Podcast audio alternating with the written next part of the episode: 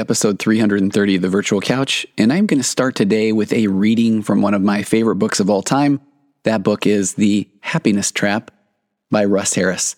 So, why is it so difficult to be happy? To answer this question, let's take a journey back in time. The modern human mind, with its amazing ability to analyze and plan and create and communicate, has largely evolved over the last 200,000 years or so since our species, Homo sapiens, first appeared on the planet. But our minds did not evolve to make us feel good. So that we could tell jokes and write poems or say, I love you, our minds evolved to help us survive in a world fraught with danger. So imagine that you're an early human hunter gatherer. What are your essential needs in order to survive and reproduce? There, there are four of them food, water, shelter, and sex. But none of these things matter if you are dead. So, the number one priority of the primitive human mind was to look out for anything that might harm you and avoid it. The primitive mind was basically a don't get killed device, and it proved enormously useful. The better that our ancestors became at anticipating and avoiding danger, the longer they lived and the more children they have. And you can, quite frankly, thank them right now for the fact that you are here listening to this podcast. So, with each generation, the human mind became increasingly skilled at predicting and avoiding danger. And now, after 100,000 years of evolution, the modern mind is constantly on the lookout, assessing and judging everything that we encounter. Is this good or is it bad? Is it safe or is it dangerous? Is it harmful or helpful? But these days, according to Dr. Russ Harris, it's not the saber-toothed tigers or woolly mammoths that our mind warns us about. Instead, it's losing our job, being rejected, getting a speeding ticket, embarrassing ourselves in public, getting cancer, or a million and one other common worries. So as a result, we spend a lot of time worrying about things that more often than not never happen. Now, another essential for the survival of any early human is to belong to a group. So if your group, if your clan boots you out, it will not be long before the wolves find you. So how does your mind protect you from rejection by the group? By comparing you with everybody else in the group. Do I fit in? Am I doing the right thing? Am I contributing enough? Am I as good as the others? And am I doing anything that might get me rejected, kicked out, or booted? Does that sound familiar? So, our modern day minds are continually warning us of rejection and comparing us to the rest of society. And here's the part where I want to insert uh, old man social media rant right here. But no wonder that we spend so much energy worrying whether people will like us. No wonder we're always looking for ways to improve ourselves or we're putting ourselves down because we don't measure up. Now, 100,000 years ago, Dr. Harris said that we only had a few members of our immediate clan to compare ourselves with. But these days, we only need to glance at a newspaper. Remember those kids? Magazines, television, or online on the phone that we hold in the very palm of our hands that we might even be listening to this podcast on to instantly find a whole host of people who are smarter, who are richer, who are slimmer, sexier, more famous, more powerful, or even more successful than we are. And so when we compare ourselves to these glamorous media creations, of course we're going to feel inferior or disappointed with our lives and to make matters worse, our minds are now so sophisticated that they can also conjure up a fantasy image of the person that we'd ideally like to be, and then we compare ourselves to that. So, what chance do we have when I'm basically comparing myself to the version of me that has six pack abs and is just doing everything that I always envisioned in life? That I'm a pirate, astronaut, professional baseball player, living overlooking the beach in my giant mansion. So, if I'm not measuring up, then what is wrong with me? So we compare ourselves to everyone, including ourselves. So what chance do we have? We'll always end up feeling not good enough. Now, Dr. Harris says for any Stone Age person with ambition, the general rule for success is get more and get better. The better your weapons, the more food you can kill, the larger your food stores, the greater chances for survival in times of scarcity. The better your shelter, the safer you are from weather and wild animals. So the more children that you have, the more children you have, the greater chance that someone will survive into adulthood so it is no surprise that our modern mind is continually looking for more and better, more money, a better job, more status, a better body, more love, a better partner. And if we succeed, if we actually do get more money and a better car or a better looking body, then, oh, finally, we are satisfied for a while. But sooner or later, and he says usually sooner, we end up wanting more. So, Dr. Harris says that evolution has shaped our brains so that we are hardwired to suffer psychologically, to compare, to evaluate, to criticize ourselves, to focus on what we're lacking, to rapidly become dissatisfied with what we have, and to imagine all sorts of frightening scenarios, most of which will likely never happen. So, no wonder humans find it hard to be happy. Now, he talks about two different definitions of happiness, which I keep on speed view on any device that I have. He talks about what is happiness. We all want it, we crave it, we strive for it. He said even the Dalai Lama said the very purpose of life is to seek happiness. But then what is happiness? There are two definitions that I love to share with clients that are sitting across from me repeatedly, over and over again. The word happiness, here are the two different meanings. The common meaning of the word is feeling good. So, in other words, feeling a sense of pleasure, gladness, gratification.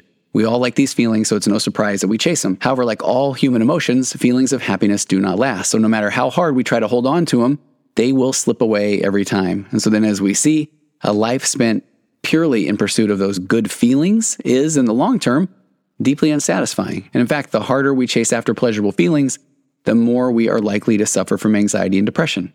I work with a large number of people that turn to things like uh, pornography or gambling or their phones or food for coping. Because when they don't like the way they feel, they want to feel better. And those things may give them a temporary bump in their feel good brain chemicals, but that does not leave them feeling happy in the long term. So, Russ Harris gives another. He says it's a, a, another far less common meaning of happiness, which is living a rich, full, and meaningful life. So when we take action on the things that truly matter deep in our hearts, when we move in directions that we consider valuable and worthy, clarify what we stand for in life, and then act accordingly, then our lives become rich and full and meaningful, and we experience a more powerful sense of vitality. And this is not some fleeting feeling, it is a profound, deep sense of a life well lived. And although such a life will undoubtedly give us a lot of pleasurable feelings, we'll have some good times It'll also give us plenty of uncomfortable feelings, such as sadness and fear and anger. And this is only to be expected because he says if we live a full life, we will feel all the full range of human emotions. So, why is it so difficult to be happy? I think that we can see that we're hardwired for survival. We're hardwired to look to things that may be frightening or scary and then do all that we can to avoid them, including feelings. And in the last few weeks, I've been doing a little bit more of a deep dive in feelings. If you haven't caught the theme, where since we have been children, we've been told for so, so many years that our feelings are more of a hindrance or a nuisance, even by the most well meaning of parents. I know I've said this to my kids plenty of time. Oh, he didn't mean it. They didn't mean it. Or, hey, you need to get over it at some point. Or, uh, why are you crying? There's no need to cry. Just tough up, toughen up. The sooner you can get over it, the faster that you can get back to doing all the things that you want to do. Basically, I'm teaching my kids, hey, ignore those feelings and get back to looking for happiness. Kids, I know you don't really listen to the podcast very often. Uh, my bad. I'll take ownership and accountability for all of that. So today we're going to talk more about the way the brain works. And, and I want to normalize so much. So if you are struggling at times or often, or even if most of your day you're struggling to feel happy, rather than playing out the what's wrong with me scenario, let's start with the hey, you're normal. You're absolutely normal. Because when you're not actively trying to be in that present moment and taking advantage of the opportunity that is in front of you, then our default is to go back to this feeling of impending doom or anxiety or worry or fear, because that is what has helped your ancestors and you get to this point in your life. So, again, it doesn't mean that all I have to do is pursue my six pack abs all day because that may be cool for a moment, but it is not going to lead to lasting happiness. Now, sure, I might have a little bit more fun around this time of year at a family reunion, but even that is not going to bring this long lasting happiness. So, I'm going to read a couple of different articles today. There's one from Psychology Today that is what got me started down this path. It's called Why You're Never Going to Be Satisfied with Life. Sounds like a very inspiring title. I, I am being very facetious with that, but I wanted to build on this concept of why it is so difficult to be happy and to let you know that is absolutely normal. So we're going to talk about why you are never going to be satisfied with life. But first, go to tonyoverbay.com slash workshop. I still have a $19 hour and a half. Here's what you don't know that you don't know about marriage and relationships. And I think that that would be a great place to start as far as just having some conversations with your spouse, with your kids who maybe you're about to get married, but just so that you can have a, a framework to operate from of what a relationship could look like in marriage, a very healthy, thriving marriage. Okay, and so while we're talking about very healthy, thriving marriages, I am curious. Have you ever just thought to yourself, you wonder what Tony would say about my marriage or my relationship.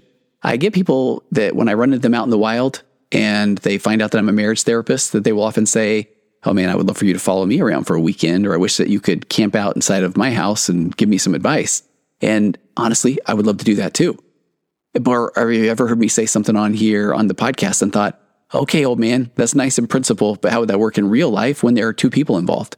When I start getting on my soapbox and talking about my four pillars of a connected conversation and interdependence and differentiation, and you must become two individuals before you can become one united partnership, all of those things. Have you ever thought, what is this guy talking about for real? It sounds great. He sounds pretty excited, but what does that look like? What does that look like in his office? Well, now is your chance. It is a chance to get a look at your relationship from my perspective. And at this point, I think I'm sitting at about 12 or 1300 couples later over 15 years. And I absolutely love couples therapy. I love couples coaching. So I am excited to announce the Magnetic Marriage Podcast. We're talking real couples, real conversations, real coaching, nothing scripted. This new premium podcast experience is going to give you access inside of my office working with real couples and real situations. Not hypothetical anymore, like a lot of the things that you've maybe heard or read. You are going to be able to tap into a full year of life coaching, life changing, and marriage saving conversations for a fraction of the cost of even one private session with me, which admittedly isn't even available because I'm booked out right now until about mid 2023. So the podcast subscription is going to be available shortly. But if you are interested in being featured on the show as an anonymous couple, I would love for you to email my assistant at info, I-N-F-O, at tonyoverbay.com and put in the subject podcast guest. And we will see if you would be a candidate to be a guest on the show and receive free relationship coaching with me in exchange for allowing it to be a part of the show. Absolutely anonymous, of course. So again, if you would like to be featured on the show as a couple, please email my assistant at info at tonyoverbay.com with the subject podcast guest. I cannot wait. So with that said, let's now get to this article that I mentioned earlier, which is called Why You're Never Going to Be Satisfied with Life. And this is by Nir Eyal. And Nir Eyal, I did a little bit more reading after I went through this article the first time, but the Nir Eyal, he is a technology entrepreneur who blogs about the intersection of psychology, technology, and business. And I feel like this is an area that I'm pretty fascinated with. I have an opportunity, very fortunate to work with entrepreneurs, uh, CEOs of companies, and there is such a correlation that happens between the things I'm working on with between a couple and a marriage or in a relationship and the way that an employer is working with their employees. So I think there is a real intersection of psychology and, and business and technology. So I am going to be quoting a lot of Nir Eyal today. And Nir has compiled, not only does have some funny thoughts about why it can be so difficult to be satisfied with life, but then he points to a lot of fascinating research that I can link to in the show notes as well. So he has a couple of key points that he notes out. This is from a Psychology Today article. But he says researchers have found that feeling contented isn't good for the species because it keeps us from seeking further benefits or improvements. The next key point is he said there are psychological factors that make satisfaction temporary, and those include boredom, a negativity bias, rumination, and then, uh, really fascinating that we'll talk about a little bit later, uh, hedonic adaptation. Sounds exciting. And then his third key point is discontent is not a reason to give up on success. Rather, it's a reason to introduce this opportunity for frequent and meaningful victory. So, taking a look at some of the small victories throughout your day and then not catastrophizing when things are not going well, because again, that's part of just the human process being normal. So Nir says, similar to how we started today's episode, he said, Why are we perpetually restless and unsatisfied? Because he said, We arguably live in the safest, healthiest, most well educated, democratic time in history. And yet, some part of the human psyche causes us to look for an escape from things that are stirring inside us constantly. He quotes the 18th century poet Samuel Johnson saying, My life is one long escape from myself. So Nir says the truth is, we are not wired to feel content or satisfied ever. And he says there's a simple reason for that, as expressed by researchers in the review of general psychology. If satisfaction and pleasure were permanent, then there might be little incentive to continue seeking further benefits or advances. So he says, in other words, feeling content wasn't good for the species. And as we laid out earlier in this podcast, that our brain has evolved as a don't get killed device. And while that can feel absolutely overwhelming at times, anxious, depressed, worried, these feelings of comparison, but if you can embrace or accept the fact that that is the way that we are wired, now we're not arguing with ourselves constantly of why, why am I feeling this way? What is wrong with me? Nothing. You're human and you feel that way because that is the way that you have evolved. And when you can then lean into some of that feelings of discomfort, then that is what is going to help you advance, advance individually, advance in your relationships. In my marriage course, I often say that we are so afraid of contention that we avoid tension altogether. And tension is where the growth occurs. It, it's so much where the growth occurs in relationships because that tension, that area of tension, is when we start to really feel like we can express that we have a different opinion than our partner, than our spouse. And we do so from a place of courage and authenticity and that goes back to that definition of happiness that I talked about earlier, where if you're living more true or in alignment with your values, then you are going to feel more satisfied with life. And then when you can show up more emotionally mature in a relationship and express your opinion or values, even if it makes you feel uncomfortable, then that is where you're going to start feeling like you are more in control of your life and you're not trying to express yourself in a way so that people will like you.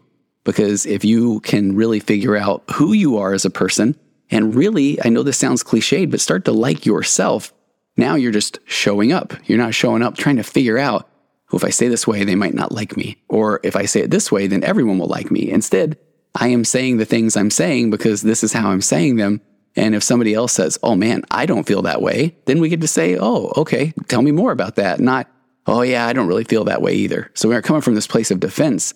We're coming from this place of more feeling like we are understanding who we are so we can show up more confident in relationships. So again, feeling content wasn't good for the species. And he also, Nir Eyal also says, uh, similar to Russ Harris, that our ancestors worked harder and strove further because they evolved to be perpetually perturbed. And so we remain perpetually perturbed today. So he talks about four components of dissatisfaction. So he says four psychological factors make satisfaction only temporary and fleeting. The first is boredom. The links that people will go to, he says, to avoid, avoid boredom are shocking. Literally, he says. In a 2014 study published in Science, observed, it sounds like I'm saying in the field of science, but it is a journal called Science. But in a 2014 study published in Science, they observed that participants who were asked to sit in a room and simply think for 15 minutes. That was the study. Sit in a room and think for 15 minutes. Room was empty except for a device that allowed participants to mildly but painfully electrocute themselves. Now, why would anybody want to do that, you might ask? Well, when asked beforehand, every participant in the study said that they would literally pay money to avoid being shocked. However, when left alone in the room with the machine and nothing else to do, and before I even give you the statistics, I guarantee you I would be one of the people that would do this. 67% of men and 25% of women shocked themselves, and many did so multiple times. You can insert your joke there. 67% of men, 25% of women shock themselves. So the study demonstrated that people dislike being alone with their thoughts so much that they'll prefer to do anything else, even if that activity is negative. So it is no surprise, therefore, that most of the top 25 websites in America sell escape from our daily drudgery, whether through shopping or celebrity gossip or bite sized doses of social interaction. So, the second psychological factor driving us is a negativity bias. So, it, this has been defined as a phenomenon in which negative events are more salient and demand attention more powerfully than a neutral or a positive event. And so, Nir talks about the one study in particular that concluded it appears to be a basic, pervasive fact of psychology that bad is stronger than good. And I think we see this in some of the cognitive distortions where somebody can tell you a lot of good things about the presentation you gave. But then if they say, but you know, uh, you might want to tighten up the time a little bit, then we walk away and all we hear was, okay, I went too long. I must have rambled. We don't hear all of the good. So we are wired to go to this worst case scenario. Nir said that such pessimism begins very early in life. And the data behind this is so interesting. Babies begin to show signs of negativity bias starting at just seven months of age suggesting that this tendency is somewhat it's inborn. Okay, and can I just take you on my train of thought? I paused the recording because I really wanted to go find the study that talked about how can they test a baby at 7 months of age. And I found the study and it's fascinating. I'm going to comment on it here in a second. But then I sat here for about two straight minutes trying to come up with a funny joke of what that would look like or how that would show up with a baby and what they would be negative about. And I'm still drawing a blank. So I just want you to know if you can come up with something funny, please send it to me. And I don't know, I'll send you some uh, virtual couch t shirt or something like that. But I did find the study. So the study said that research suggests that this negativity bias starts to emerge in infancy. Very young infants tend to pay greater attention to positive facial expression and tone of voice but then this begins to shift as they near one year of age. Brain studies indicate that around this time, babies begin to experience greater brain responses to negative stimuli. So this suggests that the brain's bias, this negative bias, emerges during the latter half of a child's first year of life. And there's some evidence as well that the bias may actually start even earlier in development. And then another study found that infants as young as three months old show signs of the negativity bias when making social evaluations of others. So I guess maybe here's where I can throw the joke in. And the baby becomes very judgmental about someone's wardrobe or someone who is not keeping up with the latest fashion trends. Okay, not my best work. Now, researchers also believe that we tend to have an easier time recalling bad memories than good ones. And studies have shown uh, that people are more likely to recall unhappy moments in their childhood, even if they would describe their upbringing as generally happy. So, this negativity bias almost certainly gave us an evolutionary edge. Nir said that good things are nice, but bad things can kill you. And I think this is the key. That's why we pay attention to the bad stuff first and remember it better because it's it's useful for the species, but but it really can be kind of a bummer. I had Nate Christensen, my associate, on a podcast not too long ago, and he talked about this brain, the way the brain cannot get something wrong because there's a chance that if you get it wrong, you may die. And he gives the study, or he gives the example of uh, ancient hunter gatherers looking across the plain and they see a, an impala that is frolicking around the, the field. This hunter says, If I can kill that impala, then my entire village eats tonight.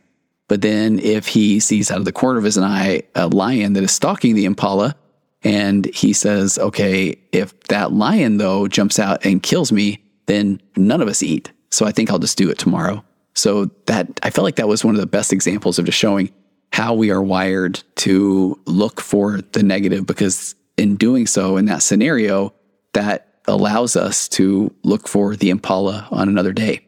So we really do go back to this negativity bias. So the third factor in why we are never going to be satisfied with life, according to Nir Eyal, is the concept of rumination. And I talk about that often on the podcast because I feel like rumination is when we have this tendency to keep thinking about bad experiences. And I know I've done uh, several episodes where when we catch ourselves ruminating, we're trying to basically make sense of things that don't make sense. We're ruminating, hoping that we can figure something out, that something will have, that will click. And I often talk about how the brain knows what it feels like to get, let's say, a math equation wrong, uh, right, correct. So if, if the brain knows that it feels very satisfactory when it puts together two times two is four, then the brain says, I can also do that with complex emotion and thought. So I'm going to ruminate until I can feel better about something. So he said, if you've ever chewed on something that you did or that someone did to you over and over again, then you've, you've experienced rumination. This passive comparison of one's current situation with some unachieved standard can manifest in self critical thoughts such as, why can't I just handle things better? Again, it's as if I have to figure this out. And Nir said, as one study notes, by reflecting on what went wrong and how to rectify it, people may be able to discover sources of error or alternative strategies, ultimately leading to not repeating mistakes and possibly doing better in the future. So that's another potentially useful process, but it can really make us miserable because oftentimes we get caught in this um, cycle of rumination, and we will just continually ruminate and ruminate until it can just absolutely put us into a negative spot. The fourth factor, and he says this is the cruelest of all, it's hedonic adaptation. So, this is the tendency to quickly return to this baseline level of satisfaction no matter what happens to us in life. Uh, he says that hedonic adaptation is Mother Nature's bait and switch. So all sorts of life events that we think would make us happy actually don't, or at least not for very long. He quotes an author named David Myers. David Myers wrote In the Pursuit of Happiness Every desirable experience, passionate love, a spiritual high, the pleasure of a new possession, the exhilaration of success is transitory. So, of course, as with boredom, negativity, bias, and rumination, there are evolutionary benefits to hedonic adaptation as well. He goes on to say that, as the author of one study explains, as new goals continually capture one's attention, one consistently strives to be happy without realizing that in the long run, such efforts are futile. So, taken together, these four components add up to a lot of dissatisfaction in life, even if your circumstances are really good. So, um, Nir closes this up by saying humans may be wired to pursue happiness, but we're not very good at being equipped to experience happiness. So, he says, can we cue the, uh, the sad trombone music now? Because does that mean that futility is our fate? Absolutely not. He goes on to say that dissatisfaction is not defeat. If you find yourself feeling unhappy with life, that doesn't mean that you've been defeated. So the takeaway here is that if you're unhappy, guess what? You are normal. You're a human being that is living the human experience. Dissatisfaction can be responsible for our species' advancements. And if you have never felt dissatisfaction, you'd probably be at a big disadvantage. Discontent is not a reason to give up on success, but it's rather a reason to introduce the opportunity for frequent and meaningful victories into your life. So he goes on to say that it is important to understand that struggle and that hard times are just part of being human. And you may feel then at times like you are not one of those that is pushing yourself enough. And sure, we can take a look, and there are people that may seem to be these high achievers and there is some truth or wisdom in the fact that they may push themselves through the discomfort and discontent rather than turning to distraction. But if we really dig deep into that, I would guarantee that if you were finding more of your own sense of purpose, or you were living more along the lines of the values that are actually important to you, that I feel like you would probably be much better equipped to deal with more of this discomfort. I really feel like at the bottom of all this, if we are not living a life, a value based life, as I talked about in the definitions of happiness at the beginning of this episode, then we're going to lean more into this concept of experiential avoidance. And what that really means is that then we are going to do other things because we don't really feel that connected with the things that we're supposed to do in our life. Uh, do we feel connected in our relationships? Do we feel connected as a parent? Do we feel connected in our health or in our faith? Or do we feel connected in the, the jobs that we do? Because if not, we are going to turn to unhealthy coping mechanisms, or we're going to do this concept again of experiential avoidance, where if I don't feel connected in life, I am for sure going to do anything other than that because I'm just trying to seek this temporary happiness. So, to wrap things up, honestly, just know that if you find yourself returning back to this baseline of the blahs or feeling like you just don't have it in you and you want to wait until tomorrow to start whatever the project is, just know that you're normal. And one of the keys to being able to start making more progress is to take action on things that matter because we are literally all going to have ups and downs throughout the day, throughout the hour. It could even be throughout the minute. But just know that when you notice that you are starting to feel flat or you're starting to feel down, that just give yourself a little bit of grace, accept that you're a human being. And then if you can turn to value based goals, things that matter to you, then you are going to feel more of a connection, a connection with yourself, a connection with others, a connection with the universe. And that is going to lead to more of a, a, a life well lived, one that's going to feel more satisfying. And you're going to feel like you are truly making a difference or having a connection with others. All right. Hey, as per usual, thank you so much for taking the time to connect on the podcast. Feel free to send me your questions and comments. And if you have show ideas or if you want to be a part of the upcoming magnetic marriage podcast, which again, I cannot wait to, to get those out there. And uh, if you're interested, just send a note to info at tonyoverbay.com and just put podcast guest on the title.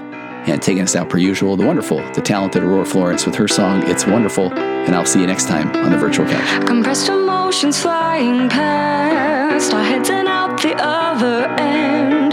The pressures of the daily grind, it's wonderful. Elastic waste and rubber ghost are floating past the midnight hour. They push aside the things